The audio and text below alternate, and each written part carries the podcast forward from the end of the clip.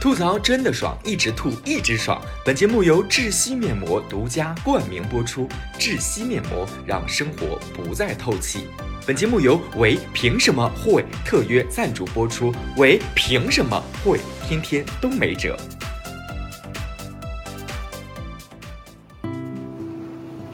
情绪是不会撒谎的，别忽视它的存在。这里是情绪便利店。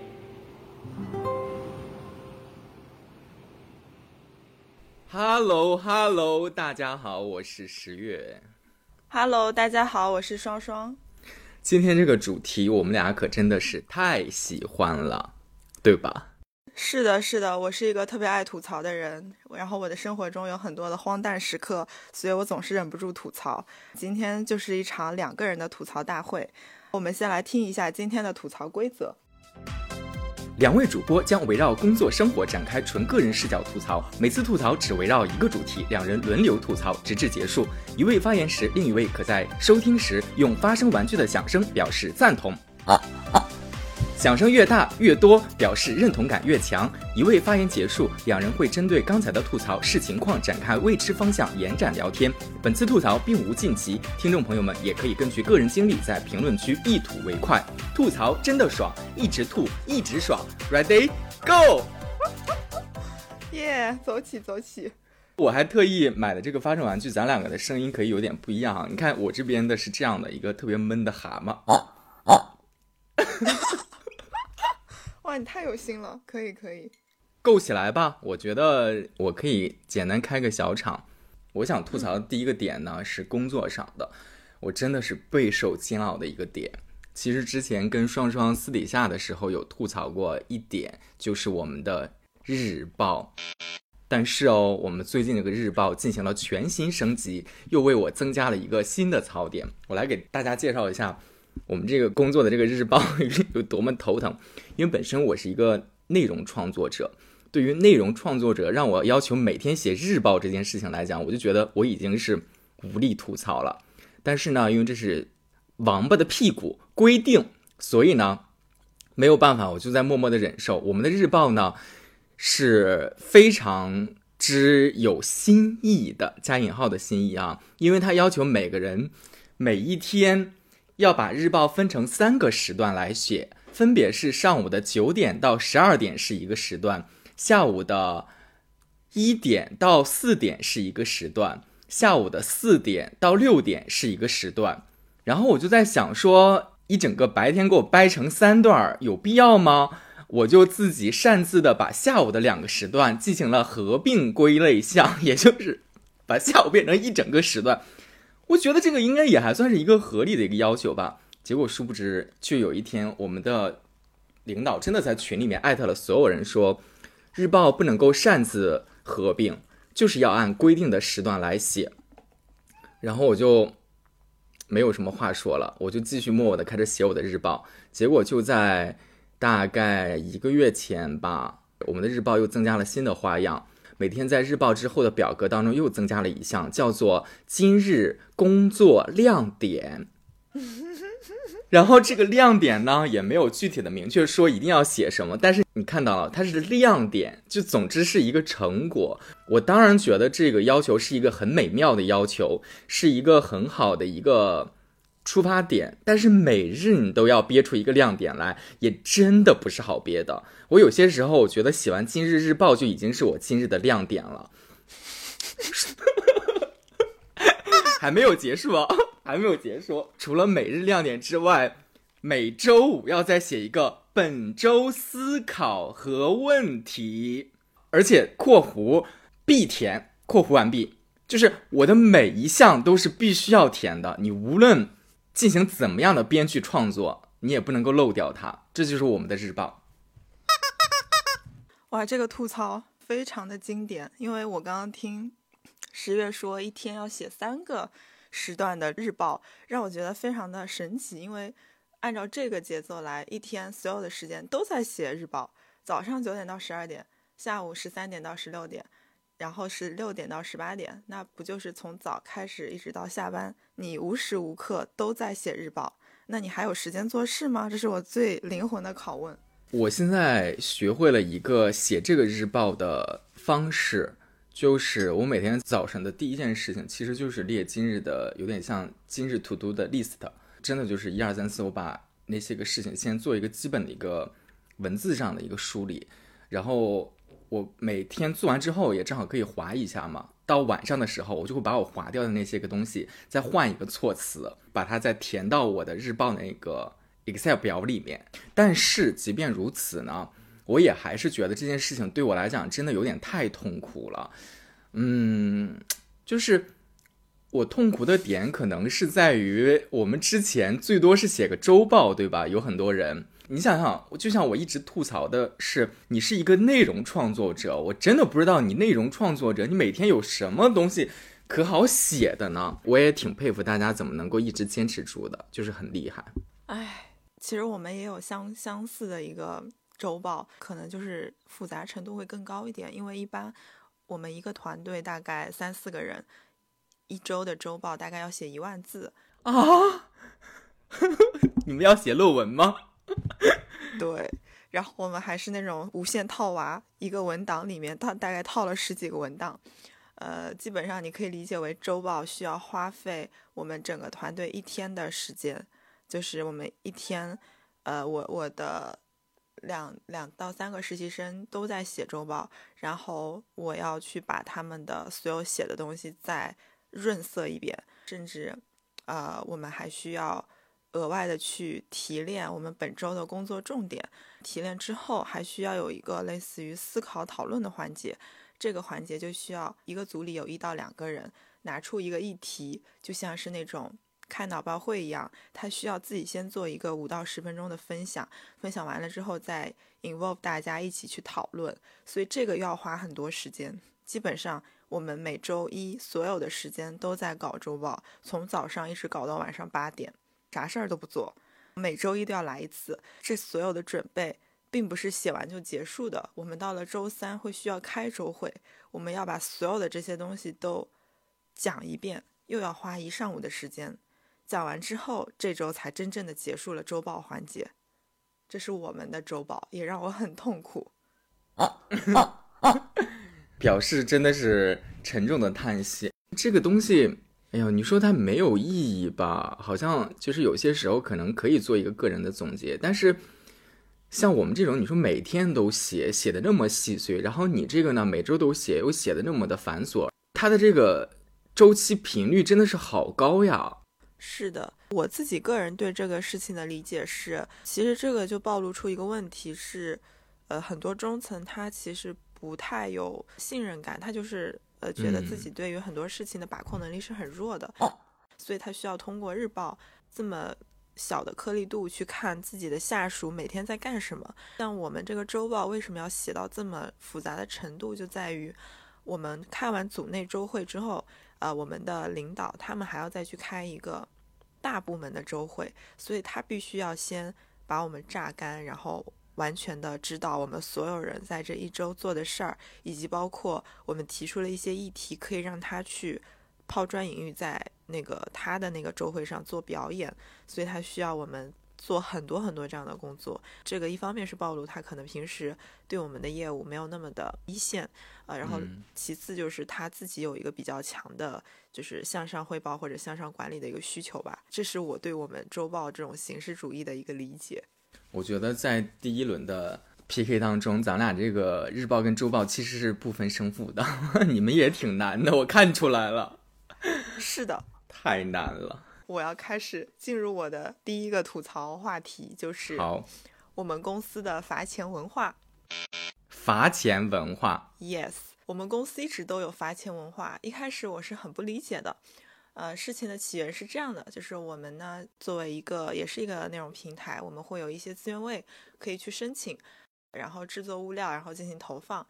到周五的时候，会有一个类似于中台这样的团队去统计整个大事业部所有部门对于这个资源位的使用情况。说的比较复杂，简单来说就是我们按照资源位的那个曝光和点击的那个 CTR 去进行排序，会出现一个红黑榜。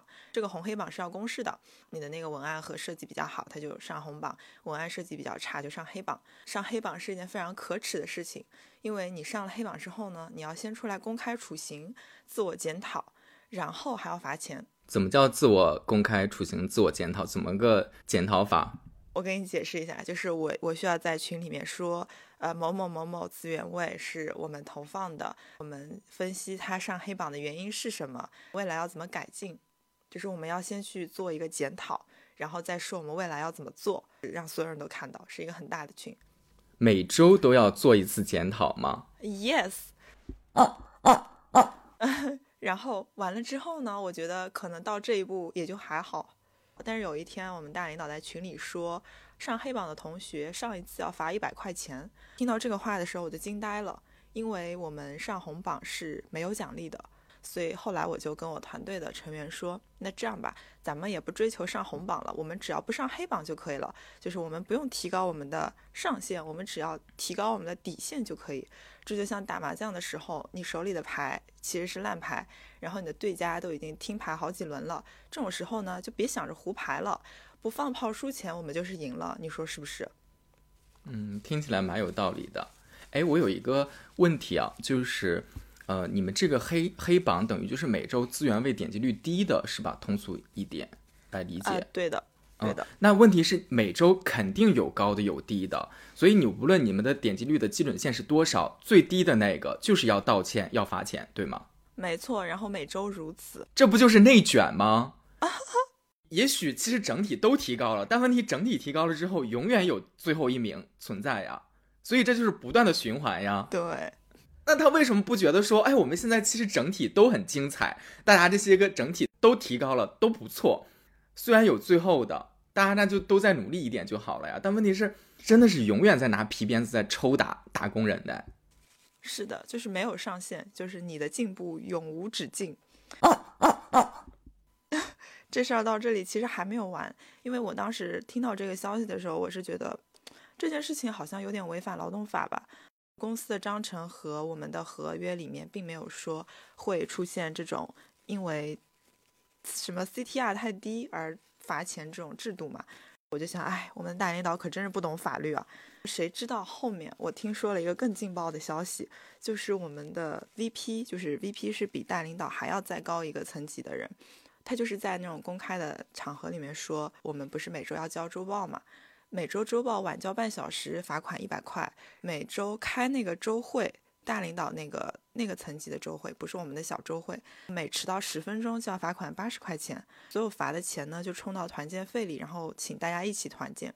当时我就我就觉得破案了，原来这种罚钱文化是自上而下的，不是我大领导一个人罚吗？是我们 VP 带头违反劳动法。所以说，我觉得，嗯，就这样吧。这个我们的职场太社会了，我根本惹不起。我们罚钱就罚吧。嗯，但是迟到的，类似于时间节点罚钱的这个呢，在很多公司里面其实是常见的，而且部分大小，这个还不算是一个多特别的事情。虽然我不知道劳动法里对这个是怎么界定啊，但是我周围反正大小公司，因为你开会罚钱，什么迟到早退罚钱，就有点类似于这种考勤罚钱的这种。感觉吧，这种其实是有的。哦，是吗？可能我之前没有经历过，所以我感到非常震惊。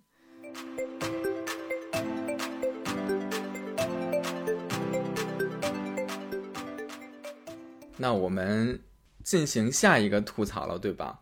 我要吐槽的第二点呢，还是围绕工作。这个吐槽的点就是加班陷阱。我先简单的做一下解释，因为。我的公司其实是有一点国企文化的影子的，加班文化倒不是特别的像互联网的那种很重的，但是我们这边如果加班的话是没有三倍工资的，但是是可以申请调休的，它是用这样的一个假期把这个加班的这个时段给补进来了，它这个加班比之前我所在的互联网来讲。还是人性化的，比如说我们正常六点其实就是下班时间了，如果你晚上加班到了七点半或者八点九点，这样其实你就可以来申请加班了。是七点半之后默认的一个做法吧，就可以来提加班申请单，是在线上来提的。我最近呢，因为有项目在，我就经历了一个加班时长，这个我陷入了一个困惑。我出道题考考那个双双啊，我们是六点钟下班，有一天我是九点二十五分晚上打的卡，请问我加班了多长时间？嗯，你加班了三小时二十五分钟，对不对？还是很好计算的，对吧？对。然后我就在后台提交申请的时候，我也是这样想的呀。但是它的加班时长是系统自动计算的，我的加班时长最后算成的是两小时。嗯。三小时二十五分，你再四舍五入也不可能是两小时，对不对？嗯，我的同事给我的解释是，公司是默认从六点钟本来是应该下班点，但是它的计算是从六点半开始的，而系统的测算是全部都是四舍的，没有五入这一回事儿。也就是说，从六点半开始计算，我如果要是加班到了九点半之后，无论我加班到。九点半到十点半之间，全部我都是加班三小时，但是我就差这五分钟，没有到九点半，六点半到八点半应该是两个小时了，对吧？对。但是八点半到九点半之间，全部都是被舍下去的四舍。哇，好精彩哦！这样说起来好像是有点绕，但是问题就是在于。用这种怎么讲也是很强势的，但是一定是牺牲了更多工作者的合理的工作时间的算法跟规则，是不利于我们的这样的方式来计算我的加班时间。这个是我最近才发现的，让我觉得挺有趣的，所以我就在此吐槽一下。哎，我我无话可说，我觉得就是挺无语的吧。哎，那我进入我的下一个吐槽话题。还是围绕工作，前面一个是讲罚钱文化嘛，然后现在要讲的是一个投诉文化。其实我们公司一直都很流行这种文化，只是我一开始不理解。在我入职的第一周，我要开通各种后台权限，这个后台权限的开通就像扫雷一样，因为所有的权限是非常错综复杂的，涉及到很多个后台，然后涉及到很多团队。我们这个公司它其实缺乏一些比较好的那种文档的传承，所以我能找到的一些指导文件都是过期的，所以就是导致我按照这个指导文件去找对应的人找不到，怎么办呢？我要申请权限啊，我就只能一个个问，我就先问了一个小哥，然后我就说那个我有一个权限要申请，请问是你这边负责吗？对方直接就说啊不是我，你去找另外一个人吧。我说哎好嘞好嘞，我就去找另外一个人，结果那个人就说。啊，不是我负责，你要去找前面那个小哥。嗯，那不就是死循环嘛？这两个人都不负责，然后我就把他们两个人拉了个群，说，呃，好像两位都不太不是在负责这个权限，你们知道还有谁是有可能负责这个权限的吗？因为我这边还没有找到对应的人。那个小哥就说一句，你不要再烦我们了，你要再烦我们，我就投诉你。然后我想说，嗯，这是一个什么样的操作？为什么要投诉呢？而且。说句不好听的，是他让我找后面一个人，然后后面一个人让我找他，所以我觉得这两个人应该都不负责这个事儿，所以我才拉了一个群，想快速解决这个事情。嗯，果然转头我的领导就接到了我的一个投诉，他的投诉方式就是直接把我们的聊天对话记录截图，然后一键转发这样。然后我当时的领导可能觉得这也不是个事儿，他就也没有跟我提这个，也没有就是对我后续有什么一些惩罚措施之类的。但是呢，就是这种这种文化，它是渗透在方方面面的。具体到你可能开一句玩笑，也有可能会被投诉，对方觉得你可能不是在讨论事情，就是觉得你在进行人身攻击。嗯，或者就是认领自己的业务成果也会被投诉，呃，因为可能会涉及到其他团队的成员觉得这个成果里面有我的功劳，你不能一个人自己去独吞。总之就是你我的每每一句话发出去都有可能被解读。成另外一个意思，我随时随地都可能会接到这样的投诉，然后我当时就觉得，哎呀，真是无语啊！我又不是外卖骑手，每天就就接投诉还会丢饭碗，那你们就爱投诉就投诉呗。后来我就听真的听说有些同事他们被投诉的很厉害，不能升职，我就想，那这个事情就非常的好笑了。这种投诉文化，它如果一直在公司里面盛行，基本上它就变成了一种，嗯，就是我觉得是。公司层面 PUA 员工的一种手段，因为大家就是只要说，哎，我看这个人不爽，我就投诉他。我投诉的他越多，他就升不了职。那我反正就看他不爽，我嫉妒他，我就我就投投诉。然后我是稳赚不赔的。嗯哦，哎，我问一下，就是你们内部在说这种流程跟环节，或者是对方对某人的工作不满意的时候，他用的词儿就是“投诉”这个词儿，对吗？我第一次接触到这个词，就是对方直接说：“你要是再烦我们，我就向你的领导投诉你。嗯”所以我就知道说，这种现象就是其实就有点像我们在学生时代，呃，尤其小学生，他就会说我要告老师这种。打小报告，啊，对对对，就是打小报告。因为我其实现在换了一一一个领导了，就我第一任领导他，他他应该也对这种现象很无语吧，他就也不会觉得说这是一个多么大的事儿。但是我现在这个领导，他就是会每一个对我的投诉，他都会告诉我说，呃，今天你又被谁谁谁投诉了，投诉的原因是什么什么，或者他 对他都不知道原因是什么，他就会直接跟我说，今天你又被谁谁谁投诉了，呃，你跟他发生了什么？然后我就想说，嗯，我跟他什么都没有发生啊，他为什么要投诉我呢？就是我甚至很多时候都不理解我为什么会被投诉。你就是一个被投诉体质。对，我觉得可能，哎，可能我就是太就事论事，或者是我就是只只做我工作当中该做的事儿，我很少去维系这种同事之间的关系，这是一个我需要反思的事情。嗯，听你描述下来之后，我是觉得，如果公司把这个东西当做一个解决问题的方式，这好像也不是一个多好的解决问题的方式呀。比如说，如果我们在做工作的时候，真的在对接某一环节的时候出现很严重的事情，那我觉得这个确实是的。我比如说，我瞎打比方，我对接设计部，但我发现这个设计真的是特别的扯，办事儿也很不靠谱。那我当然可以向他的领导去反馈，但是这种应该是一个不应该是一个日常行为。但是你们好像把这个东西变成了一个日常操作，对吧？嗯，对的。这不就有点像举报文化了？这都恨不得现在这网上任意网友看到一个什么觉得有问题的，他就特别喜欢举报。啊，你这么一类比，我觉得解读它可以有一种更更为阴险的方式，就是其实这是一种每个人都很自我，每个人都非常的自负，他没有办法接受和自己有一点点不同的声音，因为网上那么多人爱举报，就是无非是你的言论的立场跟我不同，或者是你现在所处的这个舆论的方向，所属的当事人可能是属于不同的领地，我就要对你进行攻击。那其实像我们公司这种投诉文化也是一样的，很多人他们已经结成了这种联盟，所以只要有一个人他的行为处事方式或者是他的言行方式不随大流，他就很容易遭受攻击。因为我我想了一下，我在职场上我确实比较公事公办，就是我是很理性的去嗯说一些话，但是很多人就会觉得我这个说话的方式太硬了，或者是太强势或者怎么样，他们就会觉得受到了就是心灵的小冲击。嗯，我比较能接受的就是人是有发出我不赞同跟我不支持类似于这样的声音的，我不同意，你可以说。但是现在我觉得不好的一点就是，大家特别的喜欢在说我不同意的基础之上，还要试图明确的告诉对方说我不同意，我是对的，你是错的。嗯嗯嗯，还一定要用一些个规则，或者想要试图用办法去说服说你是错的。我觉得这个其实是很无聊的一件事情。每个人就可以有不同的意见嘛，你不同意你就不同意呗，你也可以发声呀。你说你是怎么想的，但是就一定要要让别人领悟到，好像只有你你对别人错。我觉得这个事儿是很很扯的一个事儿。是的，就是这么的荒诞。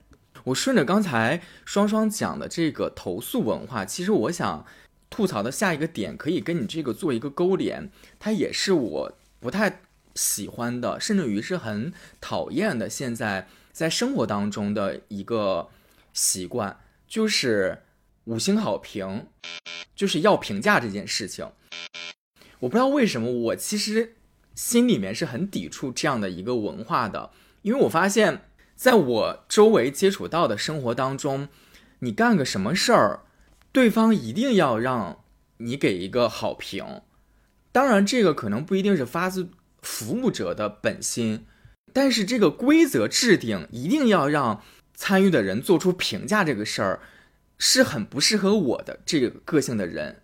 比如我们在淘宝上买一个东西，店小二就追着你要这个五星好评。但是对于我来讲，我使用你这个东西，很多时候我其实要不然我可能我没用这个东西呢，或者我没有使用到一定的周期呢，或者压根儿我就不想对你做出评价。当我发现他一定要要让你做一个评价，比如说我们点外卖，外卖也有这个五星好评，但是现在好像还好，在外卖上似乎追的我还不是特别的紧，但是打车。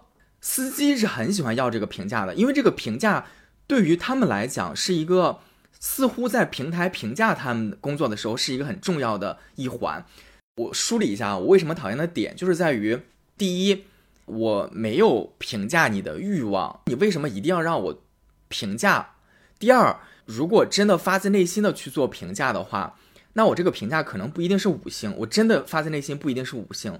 但我发现，如果我如果我不是评一个五星的话，你还对我要产生很多情绪上的不好的影响，我还为这件事情再去一步一步走。平台会问你，哎，为什么不是五星？或者是对方如果知道了没有给他评五星，他还追着你来再去问，甚至于让要让让你改这个五星，我觉得也很麻烦。所以总之，我就觉得这个文化给我的感觉就是，为什么一定要对别人做出一个评价？我又有什么资格评价我每一次的？一一个习惯，甚至于我觉得我的这些习惯有什么值得被评价的？就这些个很多问题，其实都有点困扰着我。这些事儿说起来都不大哈，但是我真的就是很烦。你也知道，我最近看直播真的买了太多东西了。他会先给你发系统的消息，恨不得你买完之后只要一签收，他就会给你弹送系统消息，说如果你喜欢的话，记得评价啊。我觉得那这个东西我基本就忽略不计了哈。但是过了一段时间之后，他发现你没评价。他会再追着给你发一条消息，甚至于现在有很多店铺，也许是新店铺啊，他会给你打一个电话。我接到过好几次电话，是石先生吗？我是什么什么什么品牌的什么什么？我想说，是是出了什么事情吗？他是要追回他的这一批产品吗？还郑重其事的给我打个电话，其实就是要让你给他去评价，或者是他不给你发系统消息了，他觉得你不看，他会给你发短信。然后现在发短信的套路无非就那几个嘛，要不然的话就是一种很正统的，说哎，如果你喜欢的话来个评价吧。还有一种就是打那种人情牌，他会一个人格化他的这个客服，说哎呀，我是什么什么品牌的小妹，然后现在老板追的真的很紧，嗯，就差您的一个评价了，您这个评价对我的业绩会产生很大的影响，您一定要给我打一个五星哦。我为什么要一定要去做这个评价？我觉得当消费者真的好累哦。好的，我的吐槽完毕。我觉得就是十月还是太善良了。一般我对这种事情，我都是处理方式是好的，好的，我马上就去打评价，然后我挂了电话，我就把他拉黑了。就是或者是他给我发这些推送和短信，我都是看都不会看的，我会直接就是一键左滑，然后删除。十月会为此困扰，说明他还是一个很很善良的人吧？他就会可能觉得这些事情会让他在心理层面有一点点负担，或者是觉得。是一种变相对他责任的要挟，但是对我这种道德水平标准没有这么高的人来说，我就可以没有什么负担的说好的好的，马上给你评价，我就把他拉黑了。就是或者是我觉得这件事情可能都不太会困扰我，我就根本不在意他们。然后还有一种更损的方式，就是他如果要让我给他评价，我会让他帮我做一件事情，比如说写一个我这边需要的一个评论，或者是。我让他买一个什么东西，就是跟我自己本身工作有关的 哦，我会这样做。你可真是够狠的。对他反复的跟我说，我我要这个评价。我说我我会跟他反复的说，我也很需要你的评价，快来帮我评一下评价一下这个内容吧。然后我们双方就是互相发这个对话三四次以后，他就不会理我了，他也是不会给我评价的。本质上来说，还是因为你比较善良吧。呃，这这这这个这个落点让我真的已经。不太知道怎么接话，哎，但我想补充一个，现在很多平台吧，或者可能大的环境，一定要试图做一个评价系统这件事情，让我挺反感的。无论是店小二也好，无论是外卖员也好，无论是滴滴司机也好，这个不是他们想要让乘客、顾客做的事情，而是这个平台要求的。平台一定要设计这样一个门槛儿，可能是出于说。呃，所谓的他当然会说我是想要提供更好的服务，但我觉得现在就是这种有些事情，你如果特别把它当做一个规则去做的时候，有点点一刀切的那种感觉了吧？这些人不要这个评价的话，也许对于绩效也好，真的会产生影响，或者可能是对于他的这个利润的分成也好产生影响。就你，你可能你评价低了，也许就拿不到，比如说几块钱或者怎么样，也许他会有这样的东西。就是不光他琐碎，可能困扰我一个很大的一个点就是，第一个哈，我不理解某一种网友的心态是，大家现在什么事儿都想要说一嘴去，你你怎么就有那么多意见呢？什么事儿我都想发表一下意见啊！我觉得这个其实我不是很理解，可能我是一个没有那么多意见的人吧。我想说，哎呀，什么事儿你你怎么都能掺和一嘴？你的评价欲为什么那么高呢？我不理解，有一部分人是这样的哈。然后第二个我不理解的就是，可能我也是一个打工人，但是作为打工人，我在我的这个环境当中，哪怕他会要求我，但我的个性就是属于我有点抗拒别人对我评价这件事情。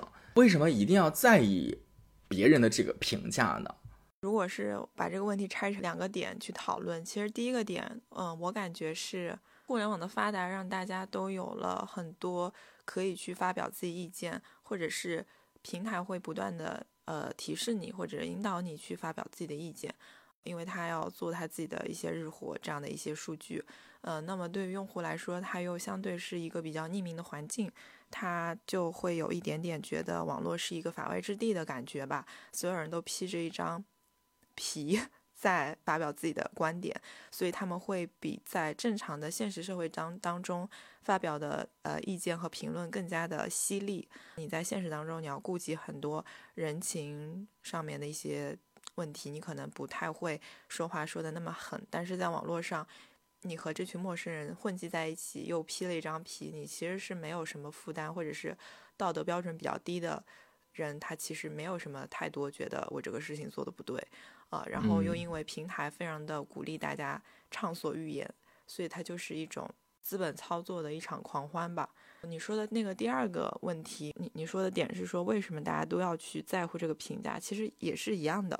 呃，一个是像你说的，很多人他的评价关系到他自己的一个业绩，然后其次就是很多用户他自己也会觉得，我看到一个评价更高的店，我就想去就是逛一下或者怎么样。如果我看到一个评价比较低的那个外卖员，我可能就不想让他给我送，或者是我觉得这个呃就是司机可能确实是有问题的，比如说他开车。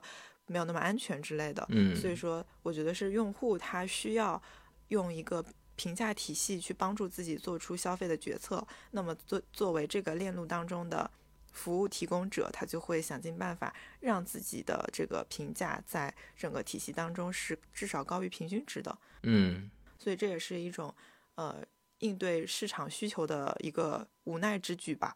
同意，我其实心里面是。可以接受这些个理由的，但是可能就正如我们今天的吐槽，很可能会出现的一个局面是这样的：虽然我们在吐槽很多东西，但是我们也有些时候会理解为什么会产生这些文化，嗯，就很无奈吧，但是又解决不了。好的，那我就顺便顺着你这个话题来讨论一个我观察到的生活现象，让我非常的不爽。嗯嗯，就是我觉得外卖的。消费是越来越高的，有两个例子吧。一个例子是我就是最近有关注了一些那种可以领外卖券的平台，或者是呃有一些群，大家会在里面发那个什么红包。然后因为我是一个不怎么点外卖的人，我每到一家公司，我都会找这家公司附近的食堂。我是比较喜欢去食堂吃饭，但是因为一些原因吧，就是比如说梅雨天，或者是天气很冷之类的，我就或者是下暴雨，我就只能点外卖。我就有一段时间。迷恋上了点外卖，我觉得还挺方便的。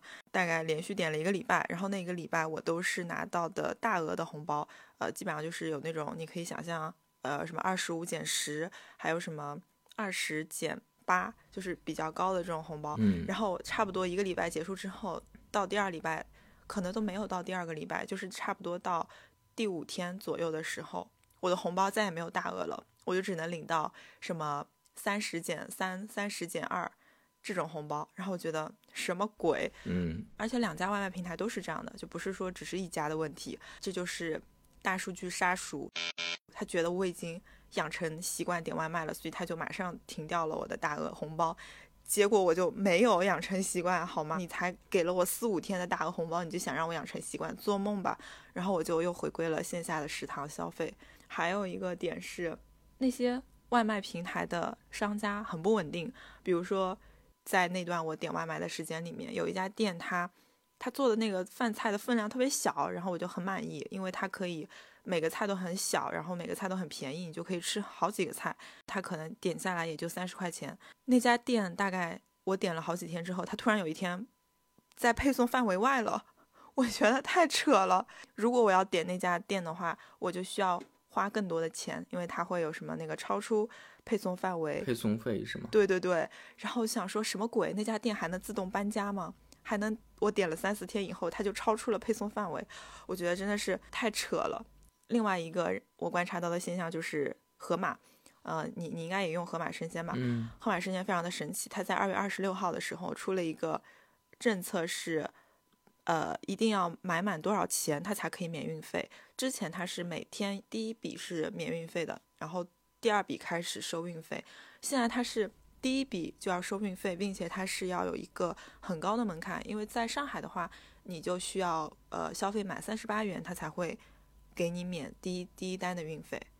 然后我就呃好的，然后我再也没有用过盒马。就是我觉得我很难在每天的日常生活当中消费超过三十八元，除非是周末，就是我可能买一周的东西，这种这种方式我可以超过，但是我觉得就也也没有什么意思。就是我并不是只有盒马生鲜一家平台可以买东西，我在美团买菜，我在什么叮咚买菜一样可以买到这些。嗯，所以就对我来说，你这家平台现在开始收割我这个用户了，好的再见，那我就再也不用你了。我倒我倒是也没有卸载盒马生鲜，但是我确实不用了。现在我就会用美团买菜和叮咚买菜了。你还是一个太理性的一个用户了，这些平台杀的可能就是我这样的用户。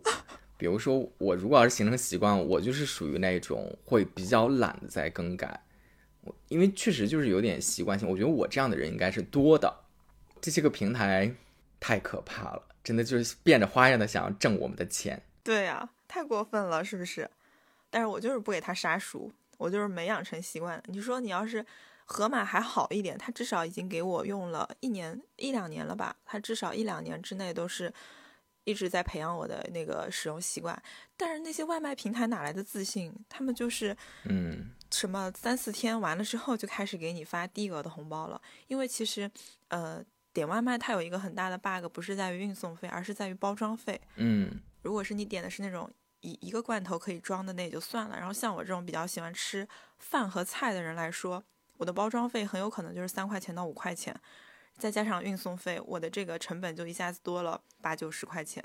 然后如果说没有这个大额红包的话，我就是不划算的，我就我就不吃了。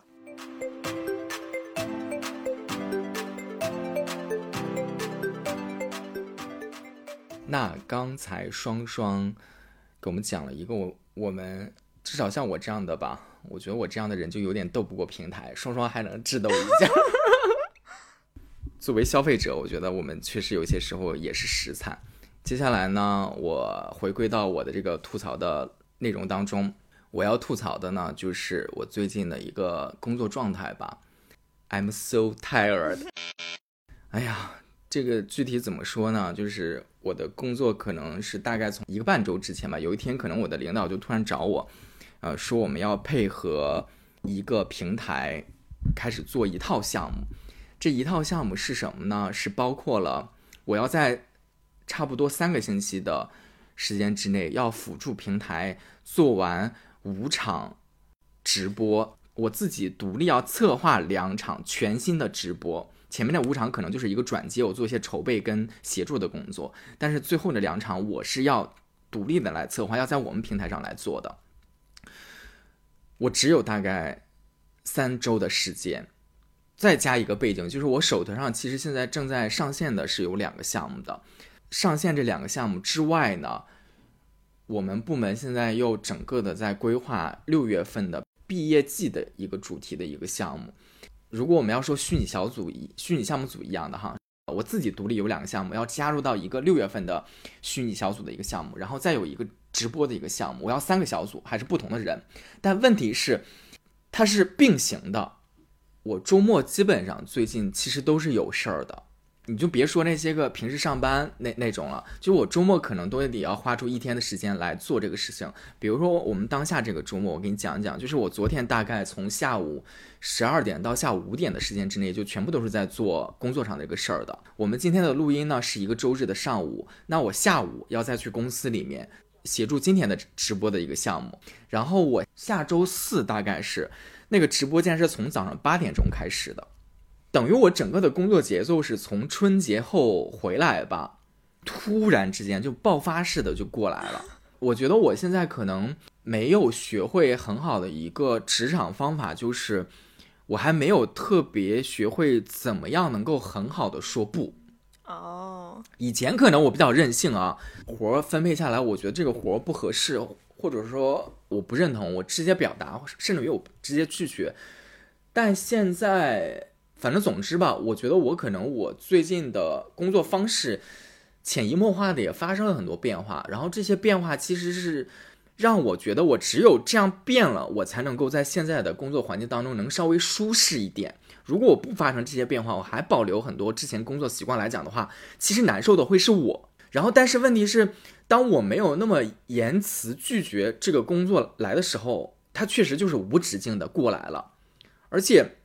每一个项目真的细节有点太多了，领导又会在最开始的时候，如果他在给你传递一个他的高期待值，比如说这场活动你一定要怎么怎么样，那个项目一定要怎么怎么样的时候，我心里面有些有些时候我会觉得是有点扯的，因为你丢给我的这个活，在我的预期里，我觉得它可能就是一个六十分的项目，我会觉得我的心态是我把它顺利的执行完，顺利结束，达到六十分就可以了。但我发现他的期待值如果不是六十分的话，我就会很难，这就是领导的期待值跟我的期待值可能在这个项目上没有达成统一吧。但是我又不知道这些个东西是我可以很直白的去跟他交流的吗？我不知道，因为双双知道，就是我的这个企业文化哈，真的跟普通的商业公司其实又又多少有点不太一样的。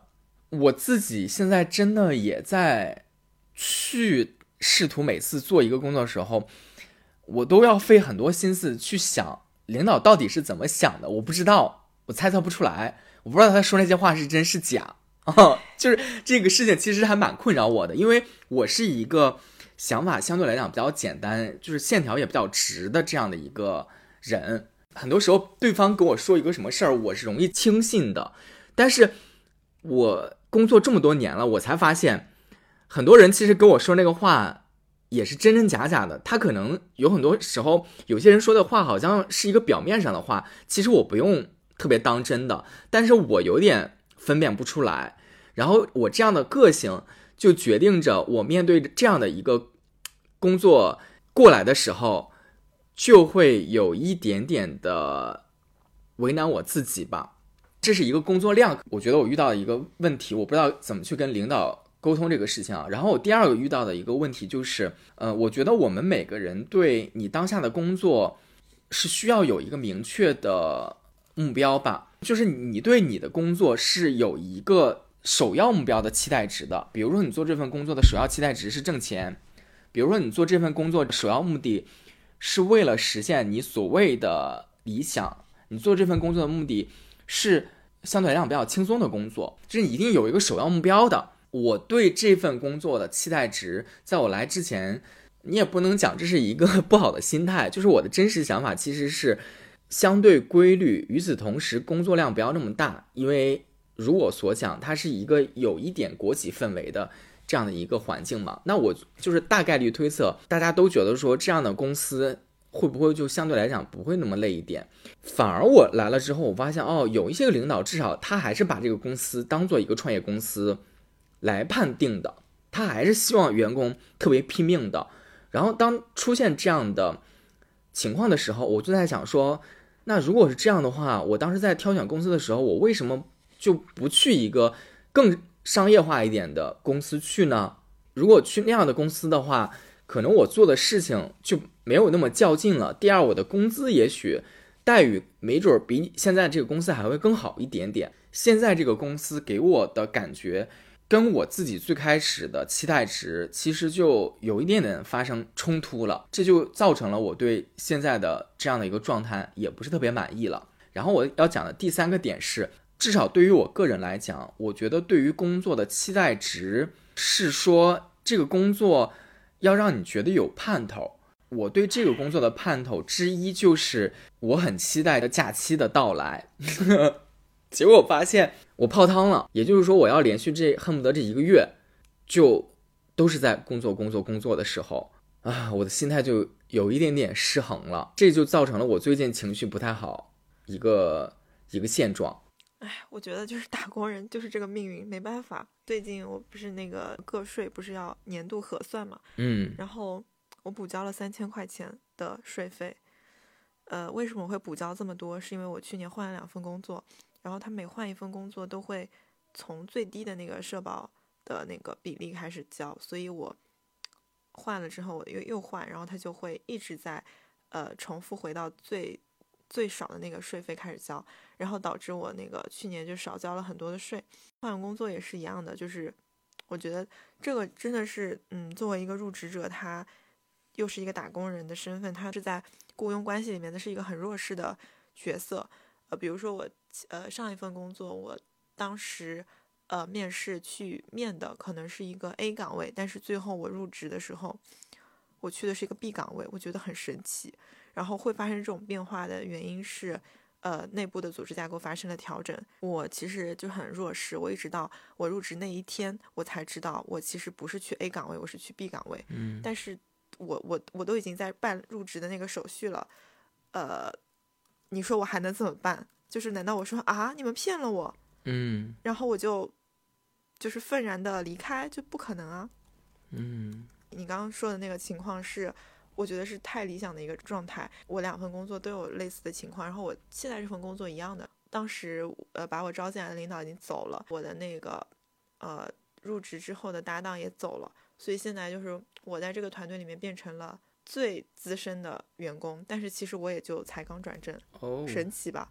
嗯唉，所以就我现在这个新的领导来了之后，他对于我们整体的一个规划和最初我面试进来想要期待做的事情，完全就是南辕北辙，发生了巨大的变化。所以就是我我其实也很不能接受。但是你说这种事情你是没有办法预料的，怎么可能在入职的当时你就能够预判未来，完全按照我们面试时候被告知的那个呃信息去正常的推进？我觉得不太可能。嗯嗯，你也想我的这个蛤蟆，我觉得这个事儿真的挺扯的，岗位竟然突然之间都能够变化。你就说咱们现在这个公司每一年得发生多少变化吧？你看你来不到一年，你的你的领导竟然又变了，团队成员又更换，哇！我觉得这个现在这些工作可真是 没法说呀。昨天我妈给我打电话的时候，她还在讲呢，你这怎么一直换工作呢？那也那么多人，人家一辈子就做一个工作，你这怎么没事儿就开始换呢？我想说，他真是 不知道现在是什么样的时代了。对，也许是我们这个行业吧，或者是我们这个多少都跟互联网有点边。互联网这也真的就是一直在变，而且它都是大变，对吧？是啊，是。嗯，我们组织架构在我来的这还不到一年，也是部门名字都换了三回了。你每换一次名字，就代表它的组织结构其实是调整了一次嘛，永远在变。哎呀，而且就是我会觉得他变，你说他变好了也就算了，对吧？他都是越变越差。我之前那份工作，原本我要去定的那个岗位，我觉得还是有点事儿做的，呃，因为它是一个会涉及到渠道，是有运营抓手的一个岗位。但是我后者，哎，就是后者那个岗位就就很难做，然后反正就还在那个工作过程当中碰到了很多内部的问题。就是不展开说，我现在这个工作也是，就是我刚来的时候，呃，我们因为整个整个团队的这个业务是刚刚被提到了一个新的高度，所以当时就是整个公司也好，内部团队也好，对我们这个业务的期待值是很高的。但是到后面，我现在这个领导来了之后，我们的业务就是渐渐的被稀释了，我们的业务范畴越来越小，然后我能做的事情越来越有限。最尴尬的是，我们的 OKR 也没有也没有定，我都不知道我现在应该朝着哪个方向去做，你知道吗？然后说到这个，我就可能要再讲一个我们公司这种自下而上的这种文化，让我觉得很不适应的一个点。我去年刚来的时候，我就已经感感受到了这家公司它非常的和谐，就是它这种和谐是在表面上的，就是好像说是那种没有给你很高压的那种 KPI 或者是 OKR 要你去完成，但是呢，你必须要自下往上呢去讲一个华丽的故事。你讲了这个故事之后，然后领导就是一路的向上汇报，比如说。我和我的领导说，我们这个季度或者是这半年，我们可以往这个方向走。然后我的领导他再润色一下，去跟他的领导说，我们这半年的目标是这个，层层的向上汇报之后，一直到 VP 或者更高层级，他们觉得 OK，今年的你们的目标就是这个了，我们就是这个目标了。所以他就很像是。有一点点像我们之前一起待过的那个公司，就是虽然可以自下往上的去报目标，但是最后结果下来是高于我们目标的，或者是领导可能没有同意，但是在我们这儿，就是你向上汇报这个目标之后，就是这个目标了。但是你这个目标一定要把那个故事讲好，你的故事如果讲的不好，领导不答应，你就要再想一个目标。我比较能够接受的工作方式是，我们整个团队的目标是顺应。公司层面的一个大的战略目标，然后我们在这个目标的大范畴下再去拆各个小的目标应该怎么做，然后怎么去达成，然后有哪些运营抓手，而不是我不知道 公司它的目标是什么，我也不知道我们大团队目标是什么，我先自己编个故事，然后我就按照这个故事编的那个目标去去做了，这会让我觉得简直就是在过家家，然后也非常的不专业，呃，尤其是这个目标。大家肯定会是想说定一个比较好实现的目标，那么就是定了我就一定能完成，然后我一定能完成，又怎么样了？在我看来，这个业务可能就还是停滞不前的。我很不习惯，也很不喜欢这种自下往上的管理，太过于自由了，也不是一件好事。嗯，哎，我可不可以理解为你更希望的方式是公司层面？